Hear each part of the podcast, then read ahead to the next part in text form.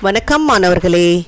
தினமும் ஒரு திருக்குறள் பகுதியில் உங்களை சந்திப்பதில் மிக்க மகிழ்ச்சி.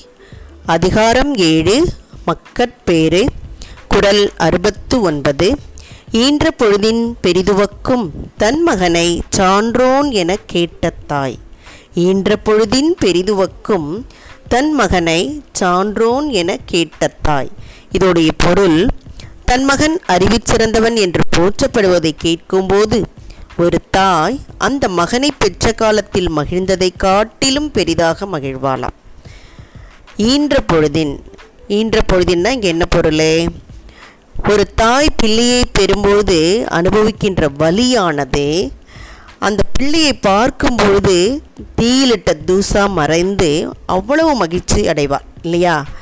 ஆனால் அதை விட ஒரு பெரிய மகிழ்ச்சி இருப்பதாக இங்கே வள்ளுவர் குறிப்பிடுகின்றார். அது என்ன மகிழ்ச்சி? தன் மகனை சான்றோன் என கேட்ட தாய். அதாவது உற்றார் உறவினர் நண்பர்கள் அத்துணை பேரும் தன்னுடைய பிள்ளைய கல்வி அறிவு ஒழுக்கம் இது எல்லாவற்றிலும் சிறந்து விளங்குகிறான்னு சொல்கிறாங்களா இல்லையா?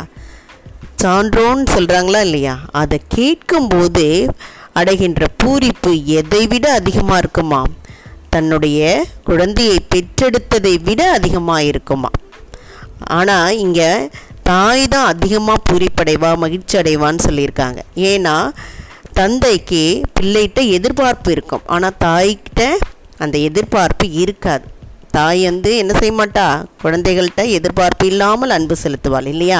அதனால் தன்னுடைய பிள்ளைகளுடைய திறமையை பார்த்து அவள் மகிழ்ச்சி அடைவதை தான் இங்கே பெரிதாக மகிழ்வாள் அப்படின்னு சொல்கிறாங்க நீங்கள்லாம் பேச்சு போட்டி கவிதை போட்டி விளையாட்டு போட்டி இதுக்கெல்லாம் போயிட்டு வந்து வெற்றி பெற்று அந்த பரிசை வாங்கிட்டு வந்து தாயிடமும் தந்தையிடமும் காட்டி மகிழ்ங்க மகிழ்ச்சி அடையிறீங்க இல்லையா? அப்போது தந்தையை காட்டிலும் அதிக மகிழ்ச்சி அடைபவள் யார் என்று சொல்கிறார்கள். தாயை தான் சொல்கிறாங்க சரியா? அதனால் இந்த குரலில் தாயுடைய மகிழ்ச்சியை தான் அதிகமாக சொல்லப்பட்டிருக்கின்றது. அதனால் நம்ம பெருமை சேர்க்கும் வகையில் நம்முடைய பெற்றோருக்கு பெருமை சேர்க்கும் வகையில் நம்ம என்ன செய்யணும்? நிறைய திறமைகளை வளர்த்து கொள்ள வேண்டும். திறன் சார்ந்த பிள்ளைகளாக வளர வேண்டும். இதுக்கு தான் நருந்தொகையில் கூட சொல்லியிருக்காங்க. பெற்றோர் எல்லாம் பிள்ளைகள் அல்ல. பெற்றவர்கள் எல்லாம் பிள்ளைகள் அல்ல அப்படின்னு. அப்போ பிறக்கின்ற பிள்ளைகள் எல்லாம் அதாவது எல்லா பிள்ளைகளும் பிள்ளைகளாக இல்லை குடிக்கு பெருமை சேர்க்கின்ற பிள்ளைகளே பிள்ளைகள் என்று சொல்கிறார்கள். அதுபோல தான் நாமும் என்ன செய்யணும்?